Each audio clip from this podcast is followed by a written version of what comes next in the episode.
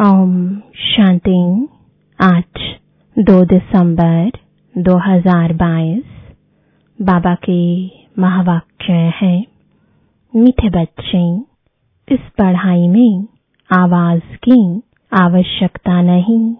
यहाँ तो बाप ने एक ही मंत्र दिया है कि बच्चे, चुप रहकर मुझे याद करो। प्रश्न है जिन बच्चों को ईश्वरीय नशा रहता है, उनकी निशानी क्या होगी? उत्तर है, ईश्वरीय नशे में रहने वाले बच्चों की चलन बड़ी रॉयल होगी। दूसरा, मुख से बहुत कम बोलेंगे। तीसरा, उनके मुख से सदैव रत्न ही निकलेंगे।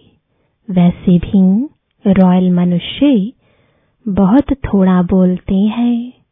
तुम तो ईश्वरीय संतान हो। तुम्हें रॉयल्टी में रहना है। ओम शांति। बेहद का बाप बैठ, बेहद के बच्चों को समझाते हैं। ऐसे तो कोई होता नहीं जो कहे कि बेहद के बच्चों प्रति समझाते हैं। बच्चे समझते हैं कि हमारा बेहद का बाप वह है, जिसको शिव बाबा कहते हैं। यूँ तो बहुत मनुष्य हैं, जिनका नाम शिव होता है, परंतु वह कोई बेहद का बाप नहीं। बेहद का बाप एक ही है, जो परम धाम से आया है। उस निराकार को ही पुकारते हैं। उनको भगवान कहा जाता है। ब्रह्मा, विष्णु, शंकर, देवता है। भगवान जो परम धाम में रहते हैं, वह सब आत्माओं का बाप है। तुम कोई गुरु, गोसाई आदि के आगे नहीं आए हो। तुम जानते हो कि हम बेहद बाप के आगे बैठे हैं। बेहद का बाप मधुबन में आया है? वो लोग कहते हैं श्री कृष्ण मधुबन में आया, परंतु नहीं, बेहद के बाप की ही मुरली मधुबन में बजती है। बाप समझाते हैं, मैं कल्प कल्प संगम युग पर आता हूँ, न कि जुगे जुगे यह भूल कर दी है, जो कहते हैं, युगे युगे आता है। यह जो भी शास्त्र आदि है, यह सब भक्ति के हैं। ऐसे नहीं कि यह अनादि है। बाबा ने समझाया है, यह सागर और पानी की नदियाँ अनादि हैं ही। बाकी ऐसे नहीं कि भक्ति अनादि है। तुम जानते हो, सतयुग त्रेता में भक्ति होती नहीं। भक्ति शुरू होती है द्वापर में। बेहद का बाप, जो ज्ञान का सागर है, वह इस ब्रह्मा द्वारा बैठ ज्ञान सुनाते हैं। सूक्ष्म वतन में तो नहीं सुनाएँगे। बाप यहाँ सम्मुख बैठ, समझाते हैं, तब तो गाते हैं, दूर देश के रहने वाले। तुम जानते हो, हम आत्माएँ, ब्रदर्स हैं, दूर देश के रहने वाले हैं। वह गाने वाले तो कुछ भी समझते नहीं। तुम मुसाफिर हो, दूर देश से आए हो पाट बजाने। तुम जानते हो, यह कर्म क्षेत्र है। यहाँ हार और जीत का खेल है। यह भी बाप समझाते हैं। सब मनुष्य चाहते हैं शांति मिले। शांति कोई मुक्ति धाम के लिए नहीं कहते।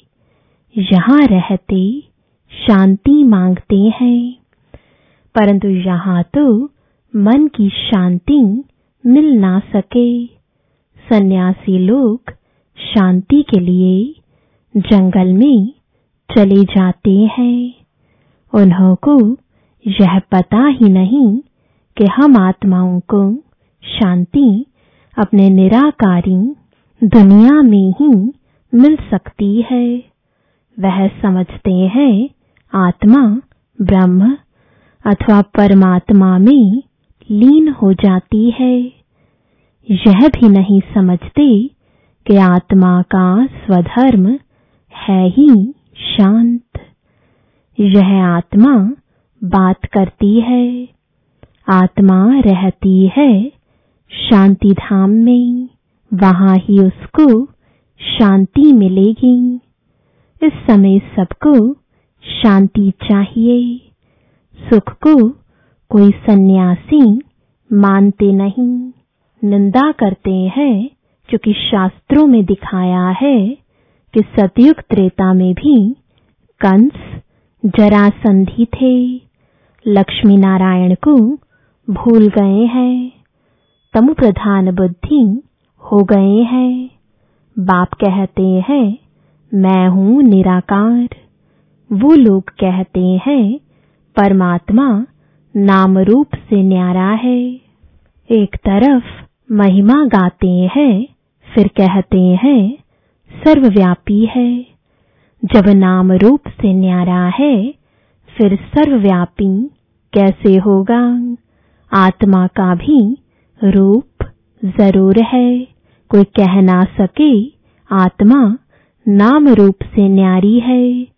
कहते हैं भ्रुकुटी के बीच चमकता है अजब सितारा तो आत्मा ही एक शरीर छोड़ दूसरा लेती है। परमात्मा पुनर्जन्म नहीं लेते। जन्म मरण में मनुष्य आते हैं। यह है तुम्हारी पढ़ाई। पढ़ाई में कोई बाजा गाजा नहीं बजाते। तुम्हारी पढ़ाई होती है।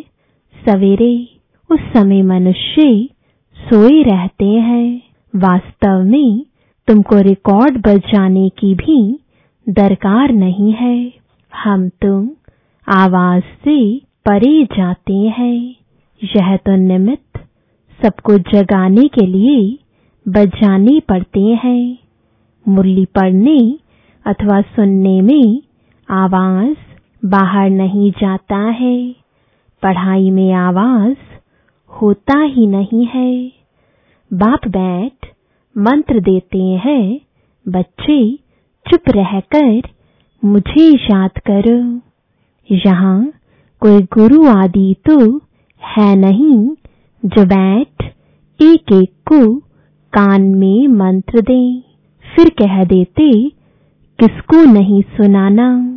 यहाँ तो वह बात नहीं है। बाबा तो ज्ञान का सागर है। यह है गीता पाठशाला। तो पाठशाला में मंत्र दिया जाता है क्या? तुम जब किसको पर्सनल समझाते हो तो रिकॉर्ड बजाते हो क्या? नहीं क्लास में भी ऐसे समझाना है। चित्र भी सामने है।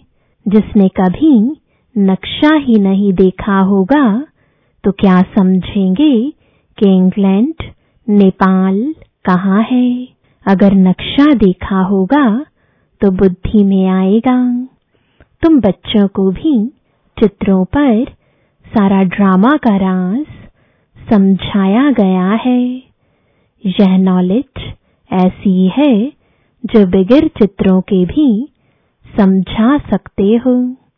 मनुष्यों को भगवान का कुछ भी पता नहीं है। कल्प की आयु तो लंबी चौड़ी कर दी है। अब तुमको बाप ने समझाया है। तुमको फिर औरों को समझाना पड़े। चार युगों का चार हिस्सा करना पड़े। फिर आधा आधा करना पड़े। आधा में नई दुनिया, आधा में पुरानी दुनिया। ऐसे नहीं कि नई दुनिया की आयु बड़ी देंगे। समझो, कोई मकान की आयु पचास वर्ष है तो आधा में पुराना कहेंगे। दुनिया का भी ऐसे है, यह सब बाप ही आकर बच्चों को समझाते हैं। इसमें गीत गाने व कविता आदि सुनाने की दरकार नहीं। हम संगम युग के ब्राह्मणों की रसम रिवाज बिल्कुल ही न्यारी है। किसको पता नहीं है कि संगम युग किसको कहा जाता है। संगम पर क्या होता है? तुम जानते हो दूर देश के रहने वाला बाप पतित दुनिया में आए हैं। ब्रह्मा, विष्णु, शंकर का दूर देश नहीं है। दूर देश है शिव बाबा का और आत्माओं का। हम सब निराकारी दुनिया में रहने वाले हैं। पहले है निराकारी दुनिया, फिर आकारी, फिर साकारी। निराकारी दुनिया से पहले देवी देवता धर्म की आत्माएँ आती हैं। पहले सूर्यवंशी घराना यहाँ था। फिर चंद्रवंशी घराने की आत्माएँ आएँगी। सूर्यवंशी है तो चंद्रवंशी नहीं है। चंद्रवंशी जब होते हैं तो कहेंगे, सूर्यवंशी पास्ट हो गए। त्रेता में कहेंगे, लक्ष्मी नारायण का पाठ पास्ट हो गया। बाकी ऐसे नहीं कहेंगे कि हम फिर वैश्य शूद्र बनेंगे। नहीं, यह नॉलेज तुमको अभी है। बाप तुमको चक्र का राज समझाते हैं। भल उन्होंने त्रिमूर्ति बनाया है, परंतु शिव को डाला नहीं है। शिव को जाने तो चक्र को भी जाने। शिव को न जानने के कारण चक्र को भी नहीं जानते। गाते हैं, दूर देश का रहने वाला। परंतु जानते नहीं कि भगवान ही पतित पावन है। तुम जानते हो, हमारा यह बहुत बड़ा यज्ञ है। उस यज्ञ में तिल जौ डालते हैं। यह है राजस्व, अश्वमेध रुद्र ज्ञान यज्ञ इस यज्ञ में सारी पुरानी दुनिया की सामग्री स्वाहा होनी है। जिसको राज्य पाना है, वही योग में पूरा रहते हैं। सिल्वर एज में भी दो कला कम कहा जाता है। पहले 1250 वर्ष सतयुग के हैं, फिर 625 वर्ष में एक कला कम हो जाती है। उतरती कला है ना, त्रेता में और भी खाद पड़ जाती है। अब तुम बच्चों को समझाया जाता है, जितना बाप के साथ बुद्धि योग रखेंगे तो खाद निकल जाएगी, नहीं तो सजा खाकर फिर सिल्वर एज में आ जाएँगे। श्री कृष्ण को सब प्यार करते हैं, झूला झुलाते हैं। राम को इतना नहीं झुलाएँगे, आजकल तुम रेस की है, परंतु यह कोई नहीं जानते कि लक्ष्मी नारायण ही छोटेपन में राधे कृष्ण है। राधे कृष्ण पर बहुत दोष लगाए हैं। लक्ष्मी नारायण पर कोई दोष नहीं। श्री कृष्ण तो छोटा बच्चा है। बच्चा और महात्मा समान कहते हैं। महात्मा लोग तो सन्यास करते हैं। श्री कृष्ण तो पतित था ही नहीं। जो सन्यास करे, छोटा बच्चा पवित्र होता है, इसलिए उनको सब प्यार करते हैं। पहले है सतु प्रधान फिर सतो रजो तमो में आते हैं। श्री कृष्ण को सब बहुत याद करते हैं। बाबा का मनमना भव का मंत्र तो बहुत नामी ग्रामी है। देही अभिमानी बनो। देह के सब धर्म छोड़ो। यह ज्ञान तुम कोई भी धर्म वाले को दे सकते हो। बेहद का बाप कहते हैं, अल्लाह को याद करो। आत्मा अल्लाह का बच्चा है। आत्मा कहती है, खुदा ताला। अल्लाह साईं। जब अल्लाह कहते हैं तो ज़रूर आत्मा का बाप निराकार है। उनको ही सब याद करते हैं। अल्लाह कहने से ज़रूर नज़र ऊपर जाएगी। बुद्धि में आता है कि अल्लाह ऊपर में रहता है। यह है साकार सृष्टि। हम वहाँ के रहने वाले हैं। बाप कहते हैं, हम भी मुसाफिर, तुम भी मुसाफिर हो। परंतु तुम मुसाफिर पुनर्जन्म में आते हो। मैं मुसाफिर पुनर्जन्म में नहीं आता। मैं तुमको छी पुनर्जन्म से छुड़ाता हूँ। इस रावण राज्य में तुम बहुत दुखी हो, तब तो मुझे बुलाते हो। बाप, कितनी अच्छी अच्छी बातें तुमको समझाते हैं। बच्चे, अभी खेल पूरा होता है। यहाँ बहुत दुख है। हर चीज़ कितनी महँगी हो गई है। फिर सस्ती थोड़े ही होगी। आगे सस्ताई थी। सबके पास अनाज आदि खूब रहता था।